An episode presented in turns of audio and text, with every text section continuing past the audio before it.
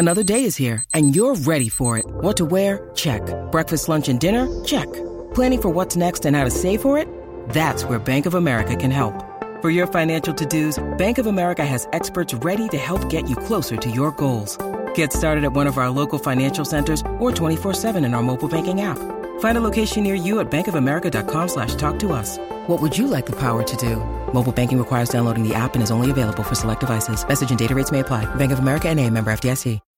When you need mealtime inspiration, it's worth shopping Kroger, where you'll find over 30,000 mouthwatering choices that excite your inner foodie. And no matter what tasty choice you make, you'll enjoy our everyday low prices, plus extra ways to save, like digital coupons worth over $600 each week. You can also save up to $1 off per gallon at the pump with fuel points. More savings and more inspiring flavors make shopping Kroger worth it every time. Kroger, fresh for everyone. Fuel restrictions apply. Difficult to part ways with a young player like Luke, but that being said, we've gotten a proven winner in Nick Bonino, another center, a guy that I know well from, like I said earlier, my Pittsburgh days. And Nick brings a lot of intangibles on and off the ice, and something that that we're looking for. Trader Bill in the house. No punches, making moves. We're going to break down all of the wild, frivolous activities over the last 24 hours and let you know if this Nick Bonino character is going to add value to the room, so to speak. Also, former Twins pitcher in the spotlight last night for sort of hilarious reasons, and a scoop with Doogie, inside information about your favorite local sports teams on the show, and powered in part, Mackie and Judd, by Federated Mutual Insurance Company. And Federated, in support of local healthcare facilities and workers, has donated 18,000 N95 respirator masks to Owatonna Hospital, and also several outdoor blue lights for the Owatonna Clinic building. Federated Insurance employees are donating their time, talent, and financial resources to help our communities. And team members have produced masks and face shields for healthcare workers and first responders and caregivers. I bring all this up just to show that Federated Insurance, in addition to helping business owners for over 100 years, is always putting community first. Find out more about Federated and how they can also help your business at federatedinsurance.com. And remember, at Federated, it's our business to protect yours. TCL is a proud sponsor of the Score North Studios. Enjoy more of the things you love with TCL. These two guys have Minnesota sports flowing in their veins. Mackie and Judd on Score North and ScoreNorth.com. Those are the type of things that we need to move forward. And he brings all those intangibles, along with offensive capability. And, as a role player, he had 18 goals this year. The experience of playing deep into the playoffs. And, those are very valuable things. Billy Guerin talking about Nick Bonino in that soundbite, 32-year-old center.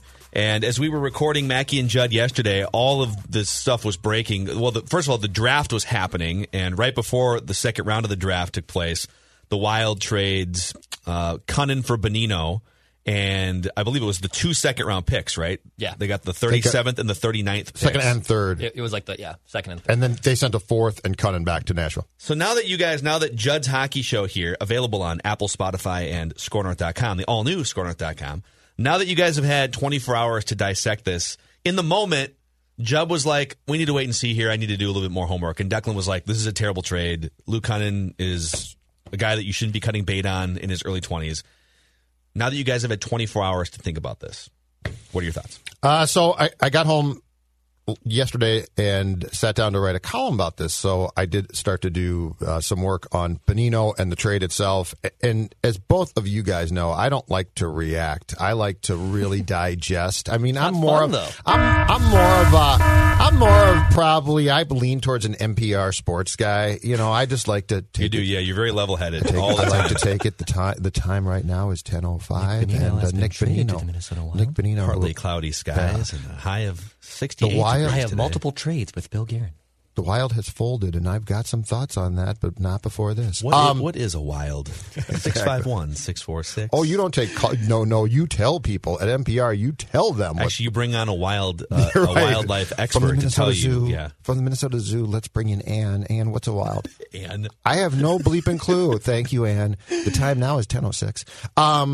Now it's 10:07. So after, I don't even know if they give the time. That's an unfair. I think they give it every 3 minutes. It just feels like they do. 10:07 now. So after I did some research on this trade, Bill Guerin is doing some very interesting work here, and I've determined it's on two tracks, Declan. I'd say at the very least, mm-hmm.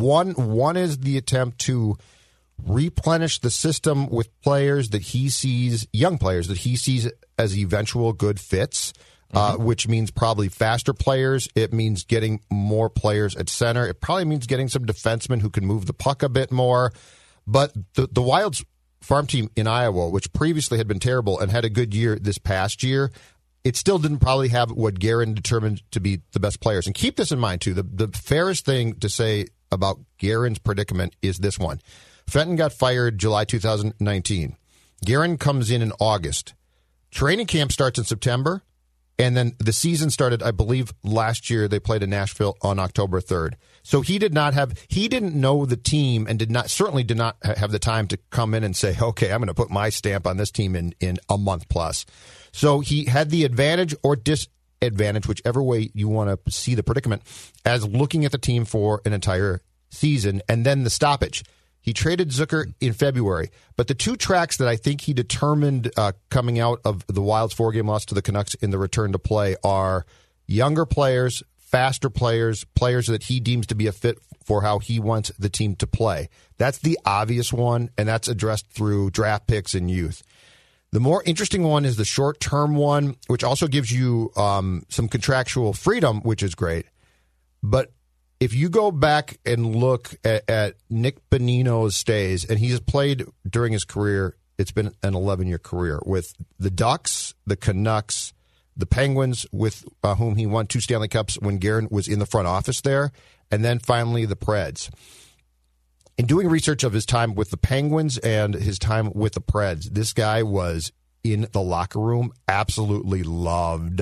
He was absolutely, and I think he's got a goofy side. I think he's fun, but I also think he is a hockey, no-nonsense, we are going to play now guy, which, and this differs from sport to sport, and it probably differs in football from like an offensive guy and a defensive guy, but in hockey it translates to the entire room. And I think Guerin, who was a captain, Phil, of a couple of teams that he played with and won a Stanley Cup with the Devils and won one as a player with the Penguins, I think Guerin positively identified what we've talked about for a long time, Dex and I have talked about. My dog Stella has talked about this. It was so obviously apparent. Woof. That room lacked people. It didn't lack good people. It lacked people who could lead, and it had a lot of people that got comfortable. Bonino strikes me as the type who's not going to make people comfortable. So last point. I don't think in doing research, he is a productive player. I don't think in any way, shape, or form is he, on opening night or otherwise, a number one center. He is probably a 3. He might be a 2. He's not that good. But what he brings to you is the type of person, at least for a year, and then his contract is up. He brings to you for a season the type of character who can leave an impression on the young players and who is going to be a much different person in that room than, let's say, Koivu was or Stahl. Okay, real quick, just to translate for hockey illiterate people like me, is there a Twins player comparison or a Vikings player comparison in recent history that you can say, like, oh, Nick Bonino is going to be kind of like this? I would be kind of like, ideally, Nelson Cruz. Whoa, but Nelson Cruz is their best hitter. No. That's close. No, I'm saying off the ice. So I'm not talking about the player that's as far as the production on the ice. I'm saying, because the hidden thing here is the discussion about what he's going to bring in the room. And so the hope is, because he's probably not wound as tight as like Donaldson is, so he's not going to throw stuff. But I do think that he is a galvanizing influence who can bring a positive mentality. And to go back to, and I think we discussed this as soon as the trade was made when we tried to analyze it quickly, Part of the problem with this Wild team has been the amount of guys who get frustrated when things aren't going well, and they're like, oh, I don't know, or they look exasperated by the fact that things aren't going well. So I think that what he would bring ideally is what Nelson Cruz brought as far as a stabilizing influence off the field. I would probably compare him to maybe a Taj Gibson or like a Terrence Newman. Ooh.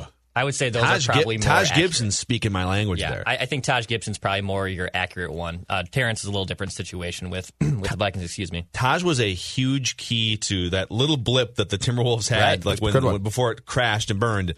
He was a huge key to why the Timberwolves were good. He was a glue guy. He could also perform. Yeah. He wasn't just like a chemistry guy behind the scenes who, like Mark Madsen, great chemistry guy, but you can't put him in a game because he can't do anything. And I think when a lot of people... So I didn't like the trade at first just because I don't like trading a young player for an old player, but the return was pretty reasonable. I mean, you got 2 draft picks out of it. You got an established center who is right now better than Luke Cunningham, and he's going to be a UFA, so you can cut bait by the end of the year, and you won't have to owe him anything.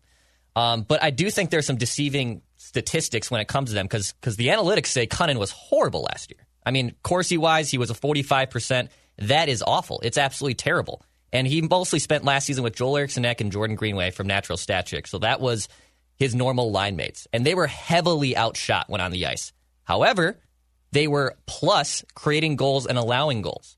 So they were still productive when they were on the ice. They were still not getting outscored, which is very important. And Cunningham was tied for the team lead last year in even strength goals as a 22-year-old and averaging a healthy amount of shots. Bonino, on the other hand, was playing with guys like Rocco Grimaldi and Craig Smith, who are much better players right now than Jordan Greenway and Joel Eriksson Ek. And Bonino, in my opinion, had pretty unsustainable shooting percentages in Nashville. He didn't shoot a lot, but he converted a lot of his goals. I don't think that's very sustainable either. And I just have a tough time parting with someone who I see a lot of upside in with Luke Cunningham for Bonino, who plays a position of need on this team. But I really can see Luke Cunningham flourishing in Nashville. And I actually disagree with Judd. I think Bonino is the most well-rounded center now on this team. Is he your first-line center? We can debate that. Yeah. We can definitely probably he's not a first-line center on a good team. Correct. No, he's not. And yeah, and he played third-line minutes in with Nashville, and he was honestly a role player in Pittsburgh when they won their last cup as well. But I do think he's your most well-rounded center. But I think trading Luke Cunningham, and there's this, again, that's where the eye test has to come in with these analytics because, yes, Luke Cunningham was heavily outshot in his course. He was horrible last year, but when those three were on the ice, they were creating more goals than they were allowing. So you have to use the stats and use the eye test to really pick apart what analytics work and what they don't work. This gets into, though, the very murky, difficult discussion of how do you find you're not building a fantasy team. Mm-hmm. You're actually building a team made up of humans who are tough to judge at times. I believe that this trade was largely made contractually won because Cunningham was a restricted free agent, which meant that he had to be paid something.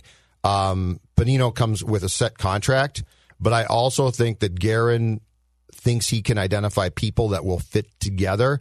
And the other interesting thing here, too, is if Bonino has a good year, guess what? There's the potential to spin him off for more at the deadline. Last year of his contract, easy guy to trade possibly. So this creates a lot of room for different things, but I don't think that we can underestimate the discussion about what this guy can potentially bring off the ice to a team that has been in desperate need. I mean, Koivu, if Koivu was just a guy and not the captain, he's back. What do you mean? If he's a fourth-line guy. If Koivu was just an ordinary player who didn't wear the C and you know, a veteran guy who got demoted from the first line, second line to the fourth line, Bill Guerin brings him back. He got rid of Koivu based largely on baggage of Koivu. And so, I mean, he is trying... Are you saying he just wanted a different leader of the locker room? I'm saying he's trying to clear that room out as much as possible. And so he was not necessarily cleared out based on his play because he actually accepted his role. Guerin knows what a Stanley Cup winning formula, and that's the key word here, what a complete formula looks like. Yeah. And he's looked at the formula, and he's accurately said what everyone had said, which is that formula that you tried or kept trying and, you know, banging your head against the wall year after year after year just did not work. So as I sort of see it here from 30,000 feet, I think the trade yesterday was pretty simple in principle. Mm-hmm. It involves, I think, these three components. Number one, they wanted someone to come in, someone who's not 37. Bonino's 32. Like, a lot of these guys between Koivu and Parisi and Suter, it's like the veterans have just, like, gone too far toward 40. Yeah. So someone who can be a veteran presence, who brings in some sort of winning DNA from outside the organization, Stanley Cup DNA from outside the organization, and can still play a little bit. And he identified Bonino as that guy. Like, we need that Taj Gibson presence in that room. And even if it's not a superstar player, someone who can, like, respectably still play, but mostly can help change the culture behind the scenes and show this team what a Stanley Cup blueprint looks like. You're going to have to give up something to get that, right? Unless you thought that thing was in free agency and you had enough cap room to sign it. And so they said, all right, well, you can't get that type of a guy for free. Okay, what can we give up here? Luke Cunningham, good but not elite prospect is the way they view him.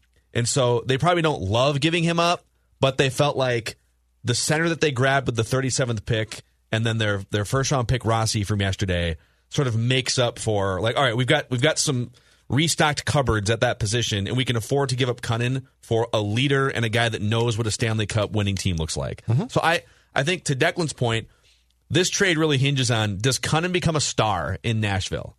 Because if he becomes a star in Nashville, this is a bad trade. Yep. But if he's just like a solid player that you could just sort of find in any draft or anywhere, like if he's Charlie Coyle or something, like I'm fine with this trade. And that's what, yeah, that's the upside here, I think. I don't think he's going to be a great player. I think he's a good, solid player.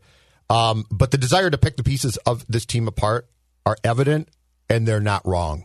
And look, Bonino... In I think it was the 2017 Cup Finals in Game 2. Yep. You boys want gritty? You boys want grit? Oh, I'll give you grit. Here's the grit.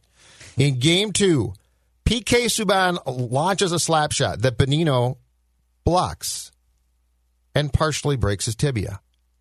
That's so hot. Wait, I'm not done because get more grit. Breaks his bleeping leg. They take him in to be examined, and they say to him... All right, right now it's a small fracture. It's a small fracture. Don't worry about it. You can either be done for the series and we can avoid surgery, or you can try and play some more, in which case the fracture is going to grow and you're going to need surgery. Nick Bonino looks at the doctor and says, I got 12 more minutes in me, buddy boy, and goes out and plays and wow. Needs surgery, and then subsequently gets a 4-year free agent contract from whom? The Nashville Predators. Okay, you want grit? That's good. That's so hockey. When's the last? We need a hockey song. When's the last time you saw Charlie Coyle play with a broken leg? Huh? Hey, real quick too, as I go through sort of the, I'm looking at the last 3 years qualified forwards. Actually, I sorted by qualified centers the last 3 years. So guys who've played at least 120 games in the NHL the last 3 years, and where Nick Bonino kind of falls in terms of point shares. Which yep. is, that's a little bit of an oversimplification, but it's sort of like, how much value are you contributing to your team's point total at the end of the year? And he's right, he's 74th out of like 200 centers, just so he's like an above average center. Yep. But he's right in there with familiar guys like Ryan Getzlaff and Paul Stastny. So, you know, which says a lot about Stastny's fall off. It does. And actually, Stastny was a guy that I think the Wild were kicking the tires on when he was a free agent like 3 years ago. He was damn good at the time. He was.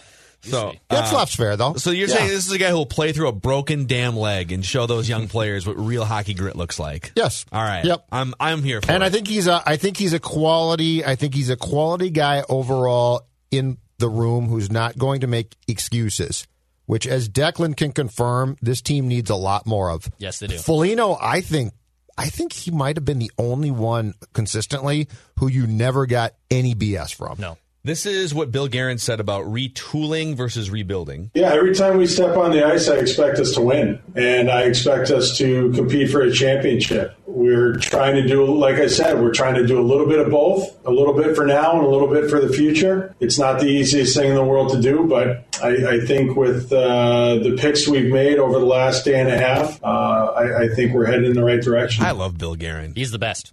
He's just like he's. There's no BS. No, he's smart. He shoots straight. I think he. Now, it could turn out that this whole thing train wrecks and that these are terrible draft picks and that, you know, that he gets fired or something. But what I love about him is he clearly has a vision for what he thinks a Stanley Cup championship team should look like and how it should be built. And he is just unapologetically hacking the weeds down to carve out this this area for him to build this team. And he's played on those teams. Yeah. Like he won a cup in Jersey and Pittsburgh. And so he has seen the formula.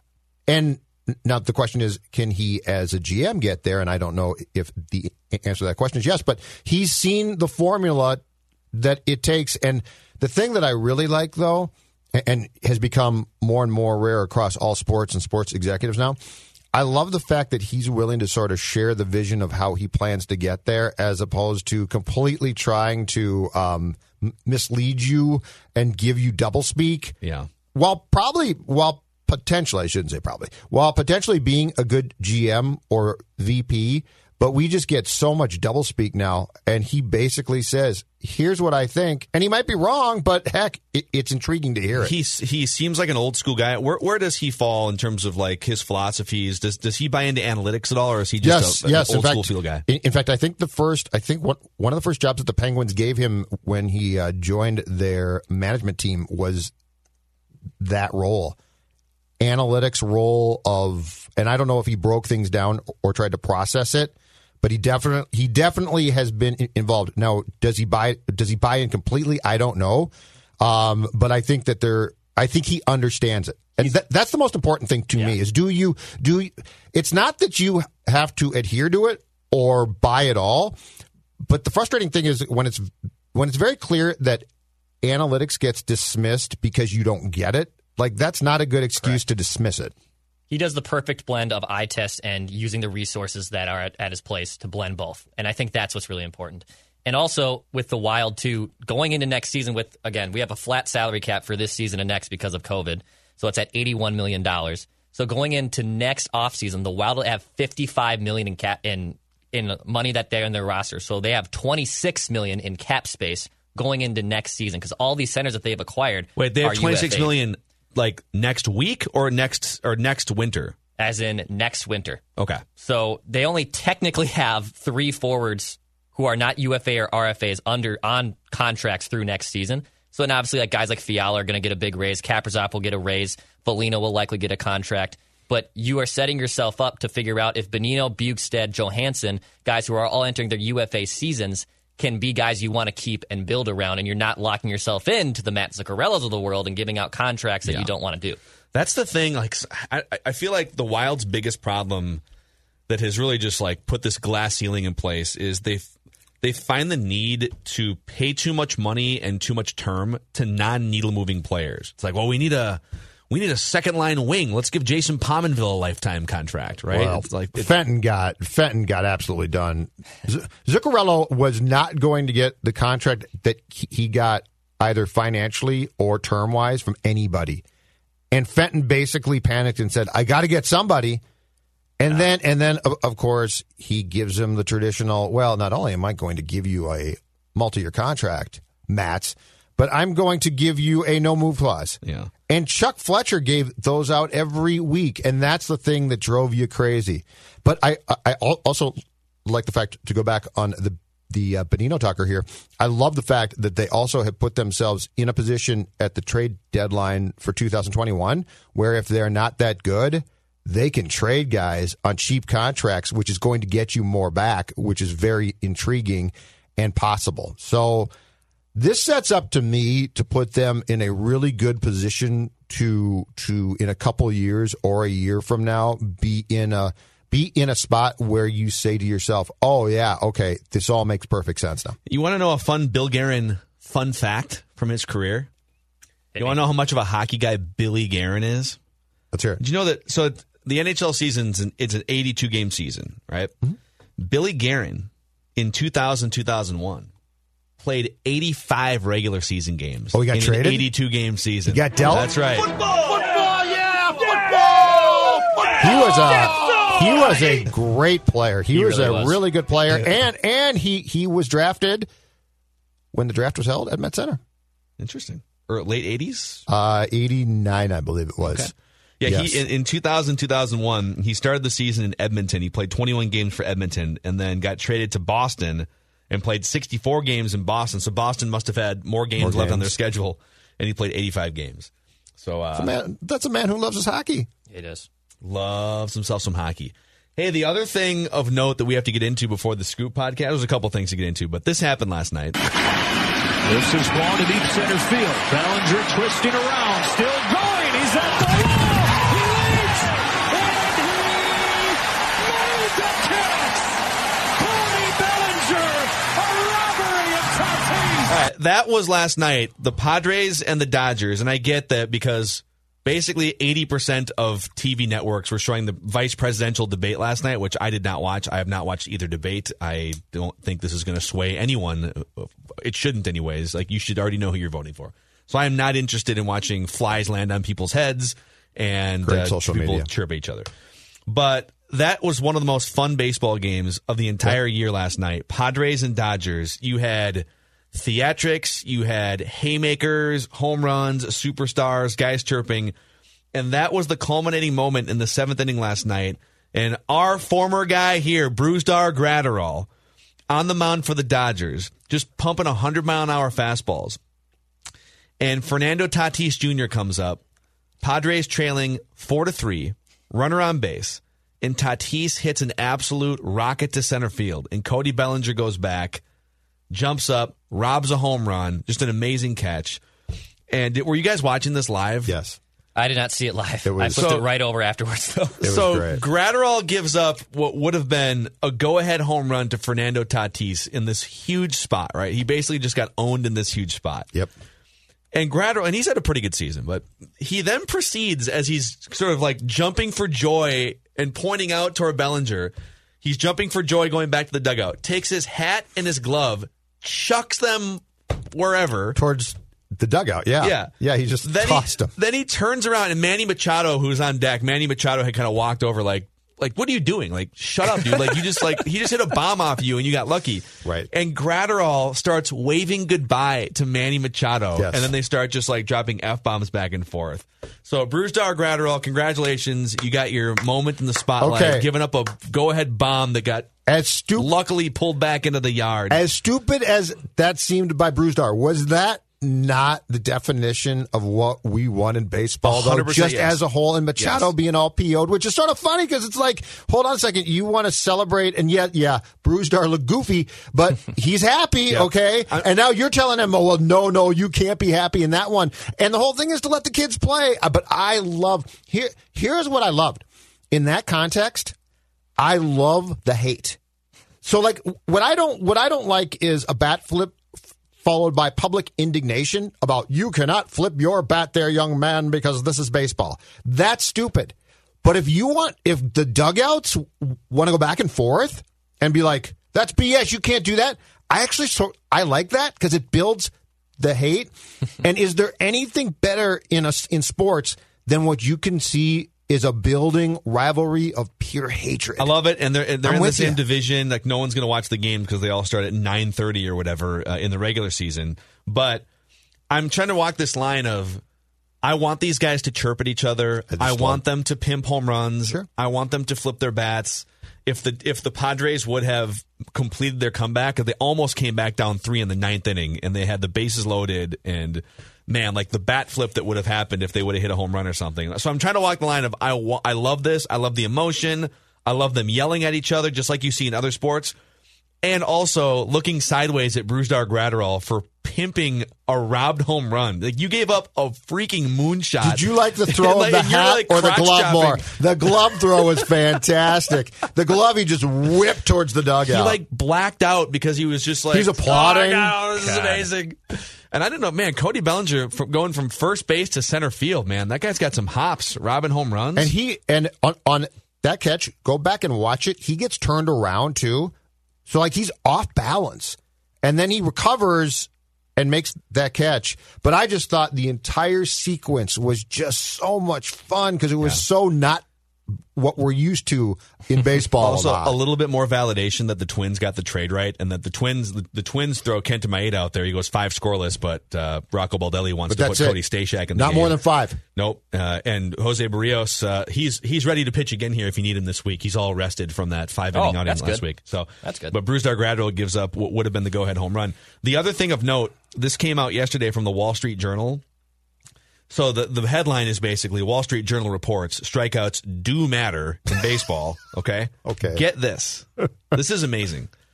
The best predictor of postseason success comes down to one stat, a team's regular season offensive strikeout rate. I will say this slowly. I'm going to pull a Judd here. In all playoff series, since 2000, the better team in that statistical department has won 2/3 of the time. Sorry, that's the part that I probably should have emphasized. 2/3 of the time. That's 2/3, you said? The team with the better regular season strikeout rate wins the series. The Astros have had the lowest strikeout rate offensively in baseball the last couple of years. Ooh. They're putting the ball in play. So the Twins this season, the Twins didn't strike out that much last year. But the Twins this season had the fifth highest strikeout rate in the American League and the third highest strikeout rate offensively among American League playoff teams. And they also have the most prolific strikeout hitter in Major League history, Miguel Sano.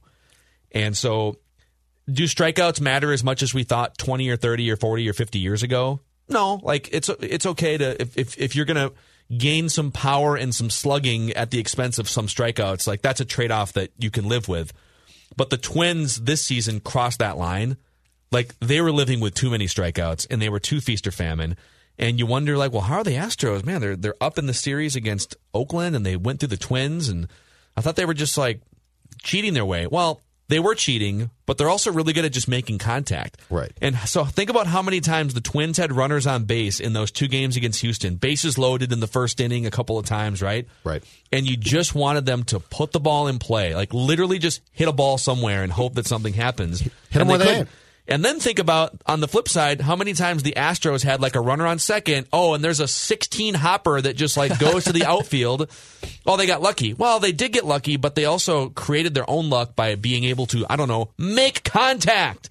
So I thought this story was interesting. So what you're saying, should take a long look at it. So what you're saying is, at least in part, what this shows us is if a power-hitting team goes into sort of a strikeout slump, there's no recovering from that because you can't then just simply say, well, we're slumping as far as home runs go, so Miguel, go up there and make contact. And he's like, what are you talking about? I can't do that. Yeah, I don't make contact unless I hit home runs or doubles. Just poke into center. Yeah, exactly. Wait, hold on a second. What? So what is the answer here? They got to get rid of some of these feast or famine hitters. But, I mean, what should our thought process be? Get rid of Miguel Sano. But what should our thought process be on baseball as a whole when at times we're all told strikeouts are fine because it adds home runs, and clearly this is saying, hold on a second here, that statement's a bit out over its skis. What's the happy medium here of what the conversation about baseball should be? Well, it's funny we talk about the Twins and how they've swung so far toward home runs and strikeouts are like the two main things that they do, right? Well, there was a time 20 years ago, and you could even argue like with some really good Twins teams 18 years ago, where they were on the opposite end of the pendulum, where the only way that they scored runs was if Justin Morneau didn't hit a three-run home run. Like that 2006 Twins team, let me pull them up real quick. I think the 2000... Or was it? It might have been one of the other ones. But there was a Twins team. It might have been one of the Prana teams where it was like they had three guys who could hit home runs, and then the rest were just station to station. Yeah, Jason Bartlett's and Luis Castro. Yeah, here we go. Okay, the 2006 Twins. They had Justin Morneau with 34 bombs. Torrey Hunter hit 31, and Michael Kadire hit 24. So he wasn't like a prolific power hitter, but he hit 24 home runs. Here's the rest of their lineup. Joe Mauer had 13. Luis Castillo had 3. Jason Bartlett had 2. Nick Punto had 1. Lou Ford had 4. And Rondell White had 7 home runs. Jason Tyner had 0. And he batted 250 times that year. So that's sort of the other end of the spectrum, which I wouldn't advocate for either, where they were purely station to station. And for them to get a rally going it had to be a single and then a single that went first to third and then another single. Like, it took you three hits to get a guy home, and maybe once in a while you hit a home run. You got to find a middle ground in there somewhere. Like, you got to have guys getting on base and at least putting pressure on pitchers, and then be able to poke one to left for a 2-run single or something. Yeah. Not just swinging from your heels and always relying on the 2- and 3-run homer. And that's, I feel like the Twins have come full circle, and they are now just like the 2001 Oakland Athletics. Like, well, if Miguel Tejada doesn't hit a home run, we're screwed. Mm-hmm. So it's, yeah, it's frustrating to watch, and I think it helps answer the question of why the Houston Astros have been a little bit better in this postseason than most people had thought, potentially. They're still cheaters. Or they're cheating again. They're just still cheaters. Yeah. So I guess what would I do? Like, I would do a lot of the things we talked about last week. I would, Miguel Sano, I'm sorry, the only thing you bring to the table is you hit home runs. And that's great. Like, if you stay healthy for a full season, you're probably going to hit 35 or 40 home runs. And I'm not here to say that that's not valuable to some extent. But if you disappear for like 3 weeks at a time and you can't make contact in situations where we just need a guy to hit a ball to the outfield with a runner on third base. No, that's not going to happen. I need some baseball players here. Some guys that you can rely on. Who do you trust? Arise?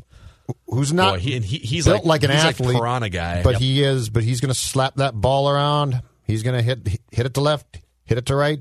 He's going to slap it around. I trust Arias. I trust Polanco, but Polanco has kind of shown he's had that one really good year. Buxton for sure, if he's healthy, which is a huge if. Yeah, he strikes out a lot less. I mean, he does strike out, but he is. Cruz is the perfect balance because he'll go through slumps where he strikes out quite a bit, but he's not striking out Miguel Sano numbers, right?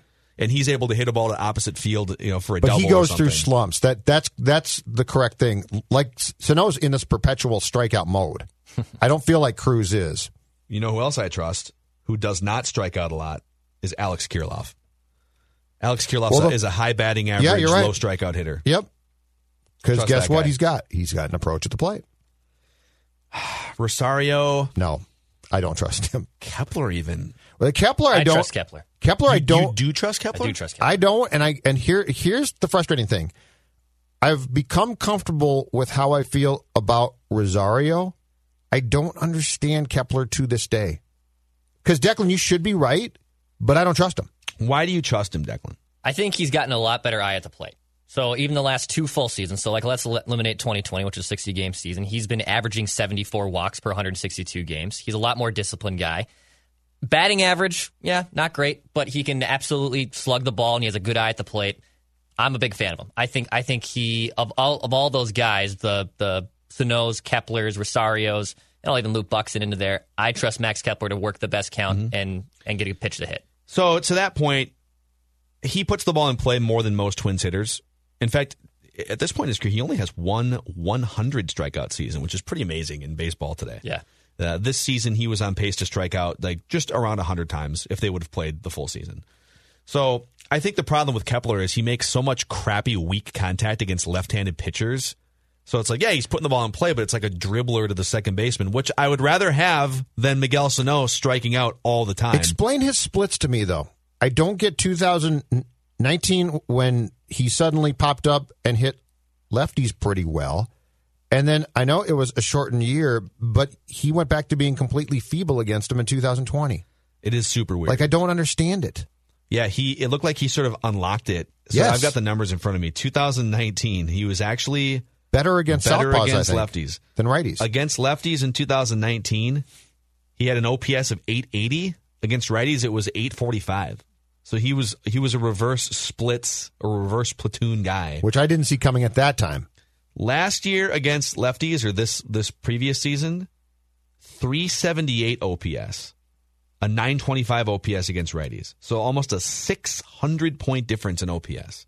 Small sample size. They only played 2 months.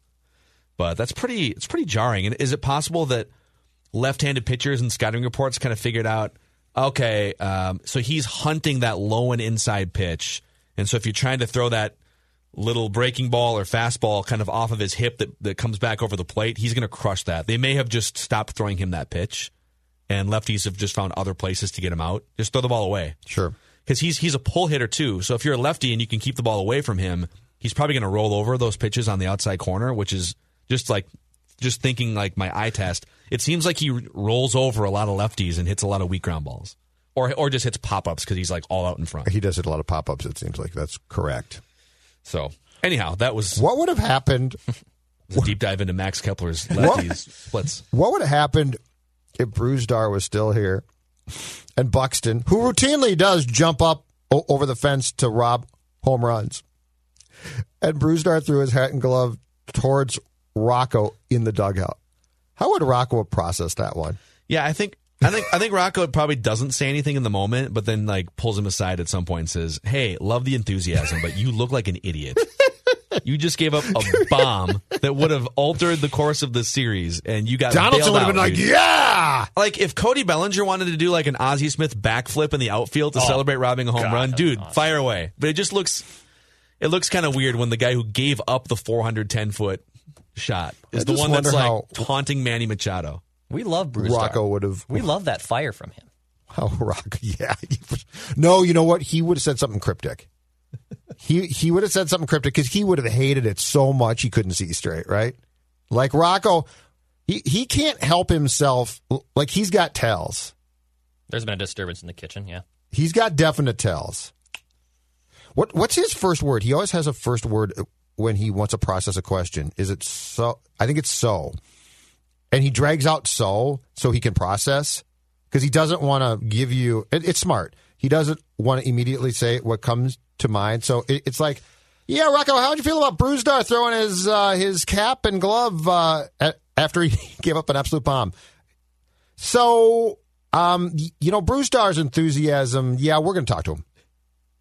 Yeah, I like the enthusiasm. I just think that...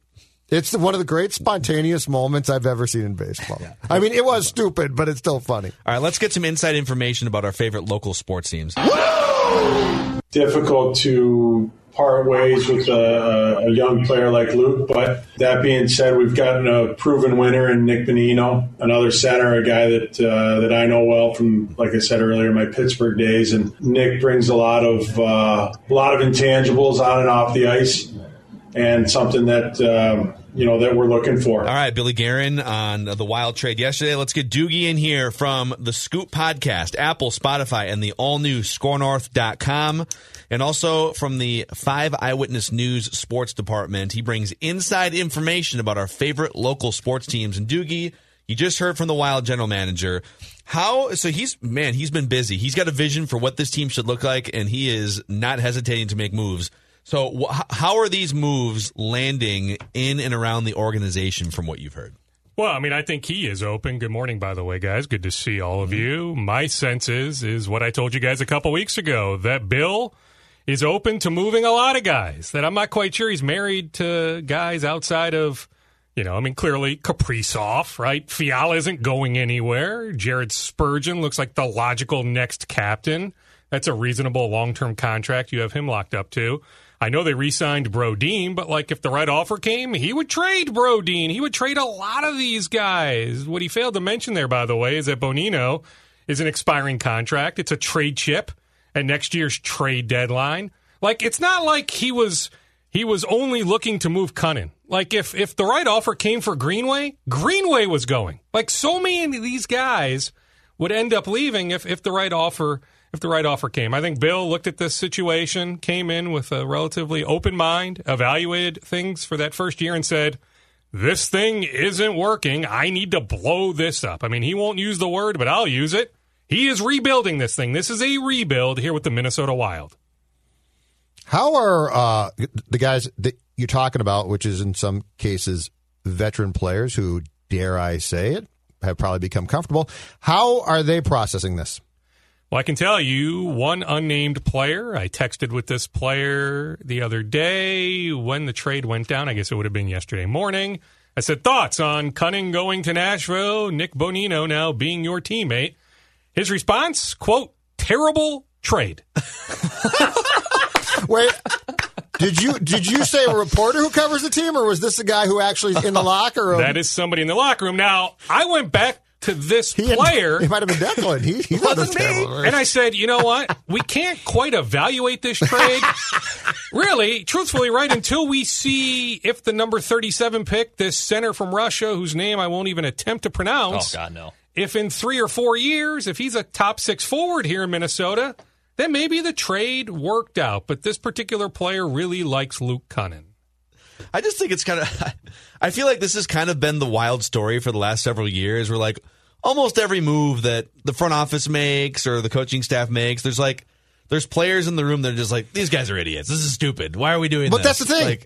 But I honestly believe that the more reaction that you get from the veteran core that's like what Duke's got, the better.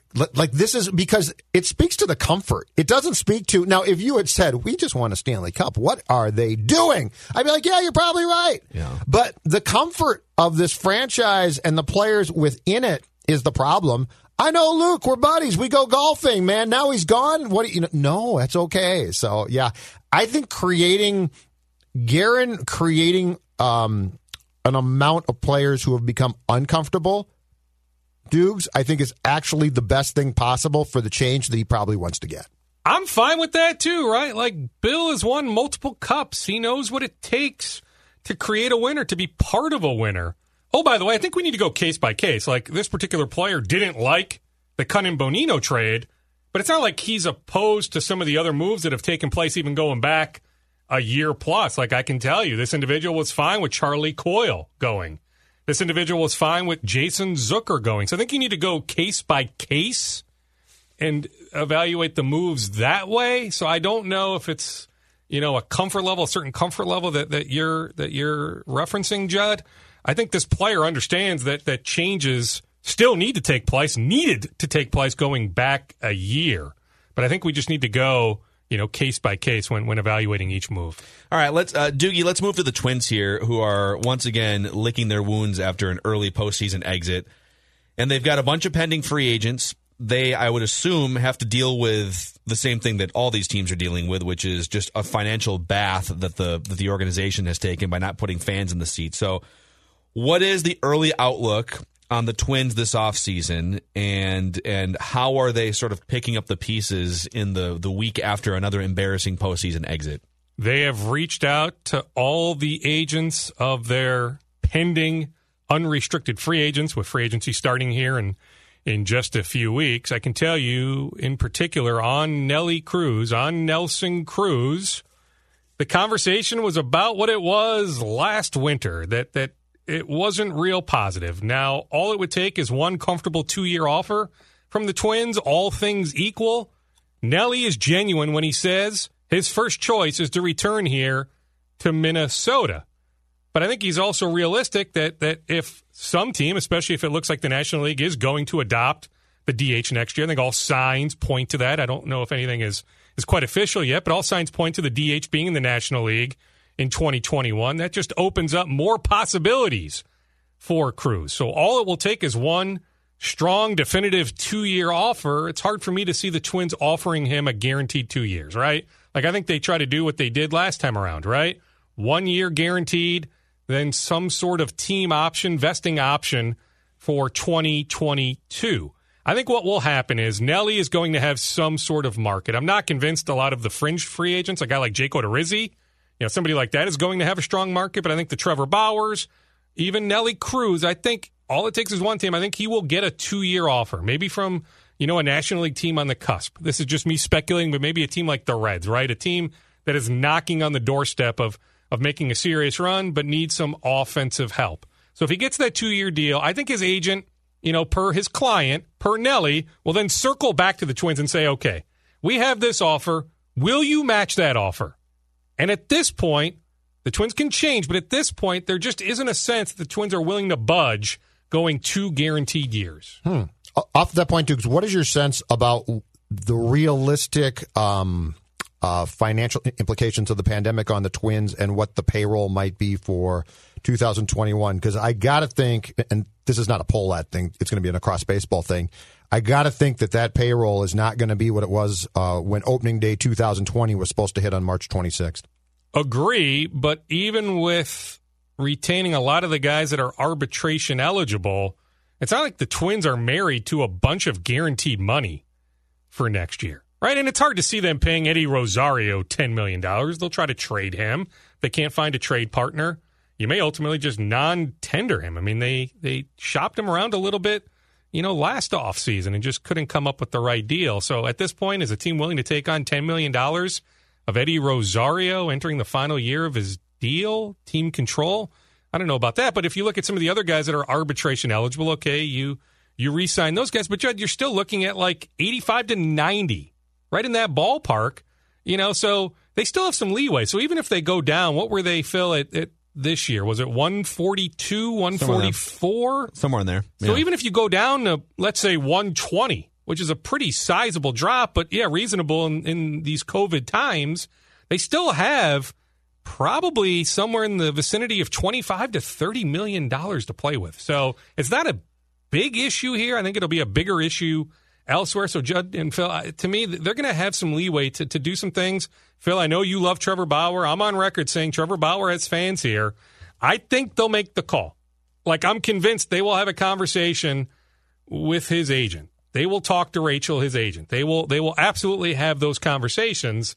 The question is, you know, do the Yankees, do the Padres? Like, he was pretty open last night on social media, on Twitter, you know, pining for some of these teams to come get him, right? Yeah. And, oh, by the way, the Reds definitely want to retain Trevor Bauer. So I think, you know, like a free agent like that, he is going to have options. And so for people that aren't in the know on this, apparently when Trevor Bauer was younger, he made a bet with one of his friends that if he ever signed a long-term, like more than a one-year contract as a Major League Baseball player, that his friend would get to hit Trevor in the you-know-where with a paintball gun.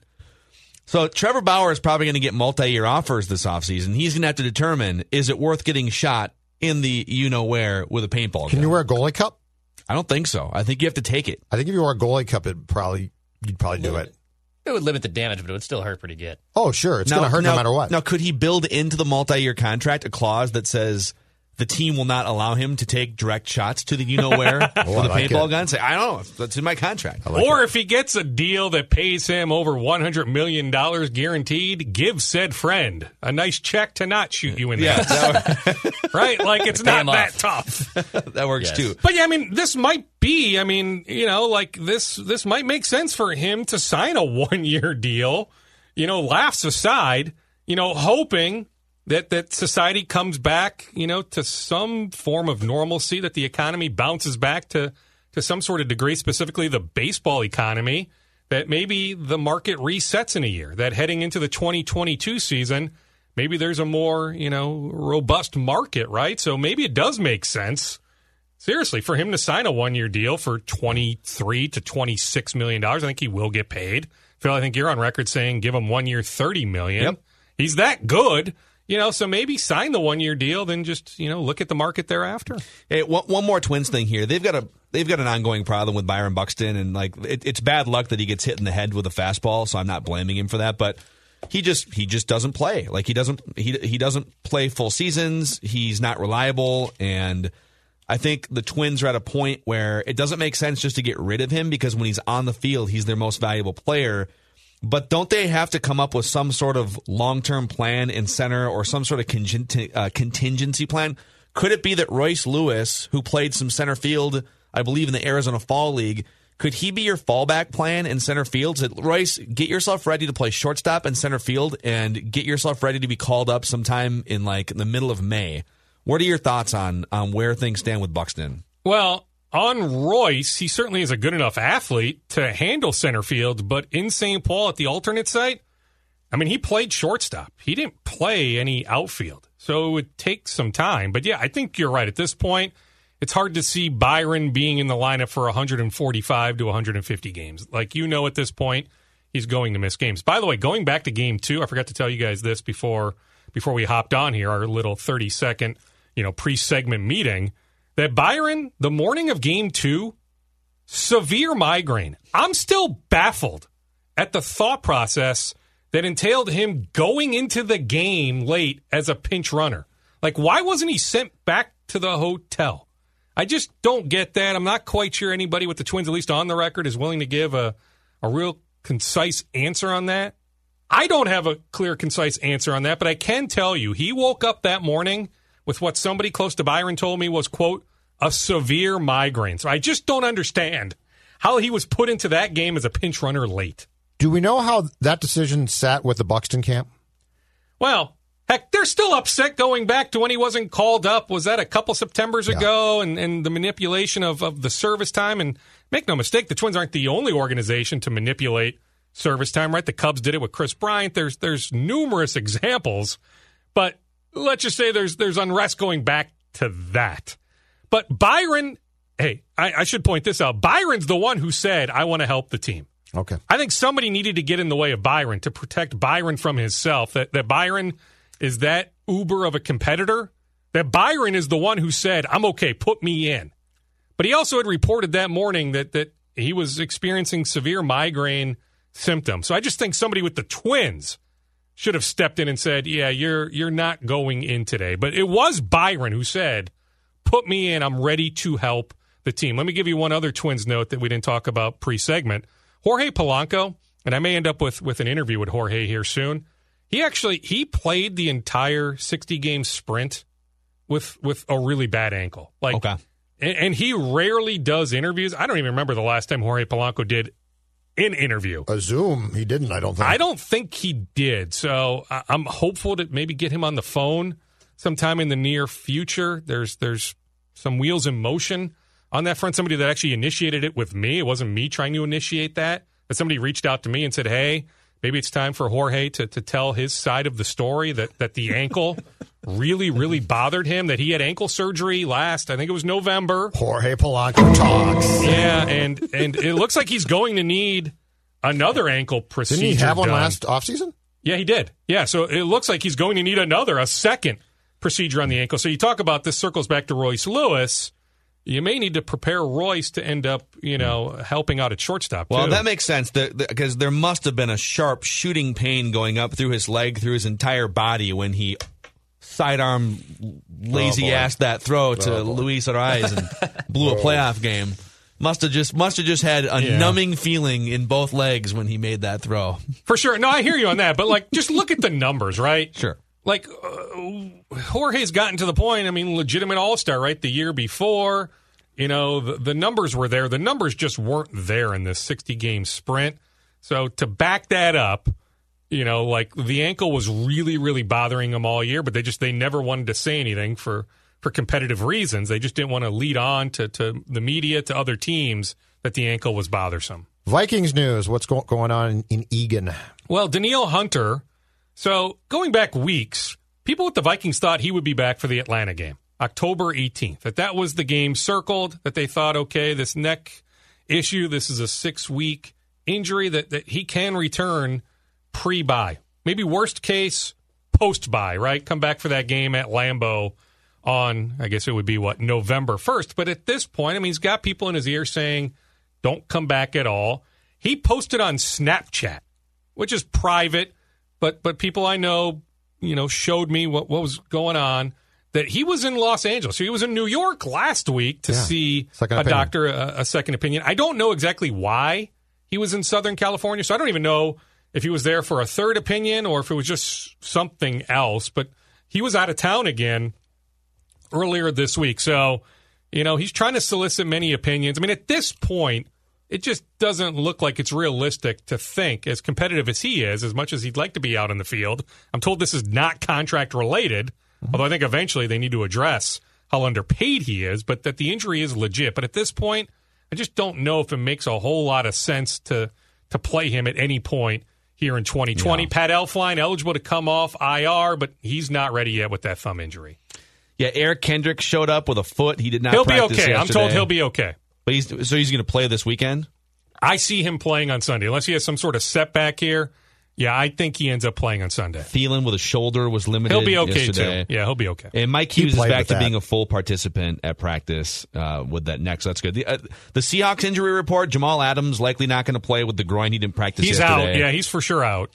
And there's a couple. They've got a ton of guys on their injury report here, but 30 guys on the injury report. It's crazy. And they're without like Bruce Irvin is out for the season. They lost a starting cornerback to an ACL, but both of their star wide receivers, DK Metcalf and Tyler Lockett, were limited in practice yesterday, and it says load management next to both. Oh, we went NBA. They went NBA. Pete Carroll won. Yes, injected into my veins. Very Pete Carroll. Pete Carroll, you're the guy. Very Pete Carroll-like. Yeah, you're the man. Load management. Love it. Doogie, Wolves and NBA. So the NBA season could come to an end on Friday night if the Lakers finish off the Heat and our friend Jimmy Butler. And then we move pretty quickly into off-season speculation and the draft, and the Wolves are one of the... I would think focal point teams with the number one overall pick and their desire to get a third superstar. So what are you hearing right now as we inch our way toward NBA offseason fireworks? This a text message from a non-Wolves Western Conference front office executive. Quote, I'm reading it verbatim here from my text messages. It's all over the map this draft. Seems everyone is thinking different and everyone is in trade mode. So I guess what that means is don't put a whole lot of stock in the many mock drafts out there. Just such a weird time, right, with no visits allowed, with this virtual combine, so teams will have access to guys' workout videos, but you know, can't see them in person. Like you think about the traditional combine of being face-to-face versus, you know, via Zoom interviewing guys. Like a lot can be gleaned in those situations. So I think because of that, that's why, and just teams having more time than ever to really dig deep on these prospects, that's why I think just, you know, don't put a whole lot of stock in mock drafts, because I think draft boards are all over the place. That being said, the Wolves with picks 117 and 33 are in a really strong position. In so many ways, the Wolves control this draft. I hope they... So Dukes, I hope they get a third superstar. So there was... They're working on it, Phil. There was some highly reckless speculation I saw, I want to say last Friday, from, I think there's a site, NBA Trade Rumors. Reckless speculation. That indicated that Doc Rivers, who has just got the job as the Sixers coach, is really interested in getting Ball with the first pick, and that there could be a Ben Simmons to the Wolves trade worked out with the Sixers getting that first pick. Do you find any validity whatsoever in that bit of reckless speculation? I don't right now. I think Elton Brand, I think Doc Rivers are going to see, at least at the start of next season, with Doc in charge, what Joel Embiid and Ben Simmons looks like. I mean, clearly the front office has some sense, but I think with Doc in charge now, they want to see, you know, what Doc thinks.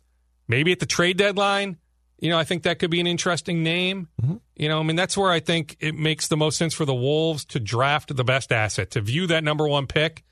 You know, if it works out long-term, great, but if LaMelo Ball is the best trade asset, then you take him. Don't look at Anthony Edwards as maybe the better fit.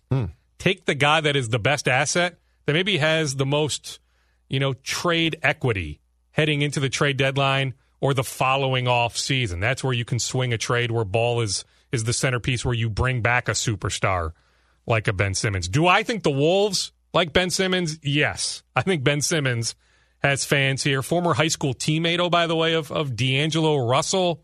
I think he could fit in so many ways. That defense would play here superbly. I think Ben Simmons would be an excellent third star with the Wolves. The contract is a lot. You know, I mean, I would think, you know, as Glenn Taylor continues to talk to potential, you know, people that could end up owning the team, you know, over the next few years. I mean, that's a lot of money to bring on, right? You know, like you have James Johnson's expiring contract. Dude, when you've agreed to bring $150 million and Andrew Wiggins on board, there's nothing you balk at going forward. Nothing. Especially if that player looks you dead in the eye and says, I want it. Exactly. How much? Here's a question, all right? So we've seen Jimmy Butler is just going gangbusters in these finals, and I think they're going to get beaten 5 still, but he has sort of shown, all right, Jimmy was right about a lot of things. I don't know if we love the way that he handled his departure here, but his main beef was with Karl-Anthony Towns being soft and any number of other adjectives, and his main beef in Philadelphia reportedly is Ben Simmons, not Joel Embiid. So if Jimmy Butler thinks that Ben Simmons was the problem in Philadelphia and that Karl-Anthony Towns is the problem in Minnesota, how do we feel about that? Well, I mean, how did Jimmy do in Chicago? How did he do in Philadelphia? So it's working now, but I don't know if Jimmy has all the answers. Yeah, I do think, looking back, he was right. And make no mistake, by the way, you didn't mention Wiggins there, Phil. And you're pretty much right about that. Like, maybe it was 10% Wiggins, but Jimmy's dilemma here was 90% Karl-Anthony Towns. Man. Maybe even 95%. It wasn't so much Andrew. I just don't know if I would then not trade for Ben Simmons because of that opinion. Plus, like, what's the alternative? I mean, I don't think the Wolves are to the point of considering a Karl-Anthony Towns trade, blowing things up here. So I think you still try to make it work. But, yeah, could it fail miserably? Yeah. I mean, you could bring Ben Simmons here and you could still stink. That's nothing new here with the Wolves. I mean, if Ken and Russell don't want to play defense, you know, and the West keeps getting better and better, you might not be a top 8 team in the West. As ludicrous as that might sound, having that threesome, those 3 stars, you still may not even be a top 8 team if you don't have the right, you know, coaching staff in place, the right system in place, and if you don't give a crap on defense. But I think if you have a chance to acquire Ben Simmons, regardless of what Jimmy Butler thinks, there's a way to make it work and team him with Cat and Russell. If you're Gerson Rosas, you have to do it. I agree. And I'm pretty positive if Gerson can do that, he will do it. Yep, agreed. Any rapid-fire final scoops from you, Dukes? Sure. David Vanterpool, Wolves associate head coach. He's going to be a head coach at some point. Damian Lillard, in fact, tweeted the other day that these franchises are making a grave mistake. I'm paraphrasing, but Lillard said pretty much that David needs to be a head coach right now. It's going to happen. I just don't know if it happens this offseason. Might be in a year or two, but he interviews for the Rockets job tomorrow. He did interview for the Pacers job. I'm told it went well, but it doesn't look like he's going to make the final, you know, whatever it is, 3 to 5 that gets second interviews for the Pacers job. I would not be shocked if his name eventually comes up, maybe even with the Clippers. I mean, even though it looks like that's Ty Lue's job, it looks like the Clippers are at least willing to talk to some folks. So I guess I would not be shocked if at some point, it hasn't yet, but if his name comes up in LA, comes up in Oklahoma City, comes up in New Orleans, but I just don't know if he gets any of these jobs right now. But eventually, David Vanterpool with the Wolves is going to be an NBA head coach. Zeke Naji, Hopkins High School, Pac-12 Freshman of the Year from the University of Arizona, interviewed earlier this week with the Boston Celtics. Former Gopher Daniel Oturu has his combine interview list, his virtual interview list. The Houston Rockets are on that list. The Houston Rockets right now do not own a 2020 draft pick. Wow. So you think about Morey, his relationship with Rosas. I don't know what the pieces would look like. They can buy one. But I have to imagine, well, I don't think you're selling if you're the Wolves. You need some sort of asset. If you want to take some money, someone will sell it. So they have no draft picks and no coach. Yes. Yeah, but besides that, they're in great shape. They're in fantastic shape. And they want to pay P.J. Tucker, who I love, but P.J.'s, 35, 36? P.J. wants a contract extension. They have that Westbrook contract that's troublesome, maybe one of the worst, if not the worst contract. You know, maybe put aside Wiggins, but and Al Horford. But it's one of the worst contracts in the league. So, yeah, I mean, Houston's got some warts. But I imagine at some point, maybe the talks have already taken place, that Morey in Houston, I mean, they've interviewed Naji, they've interviewed Oturu, they've interviewed a bunch of draft prospects, but without a pick, clearly they're looking at, I don't think it's a smokescreen, they are looking at acquiring some pick. So when thinking about picks 17 and 33 in particular, like, what could a trade potentially look like between the Wolves and the Rockets? I don't know, but I'm just saying that to me it makes logical sense, especially when GMs know each other, president of operations know each other, that it's inevitable that Rosas and Morey have some sort of conversation. Yes. That is Darren Doogie Wolfson from 5 Eyewitness News Sports Department and also the Scoop Podcast that you can find on Apple, Spotify, and the all-new ScoopNorth.com. One other note, Juan Mania didn't come into a game for the Twins, but was on the Twins' 28-man roster for like 3 days at the end of August.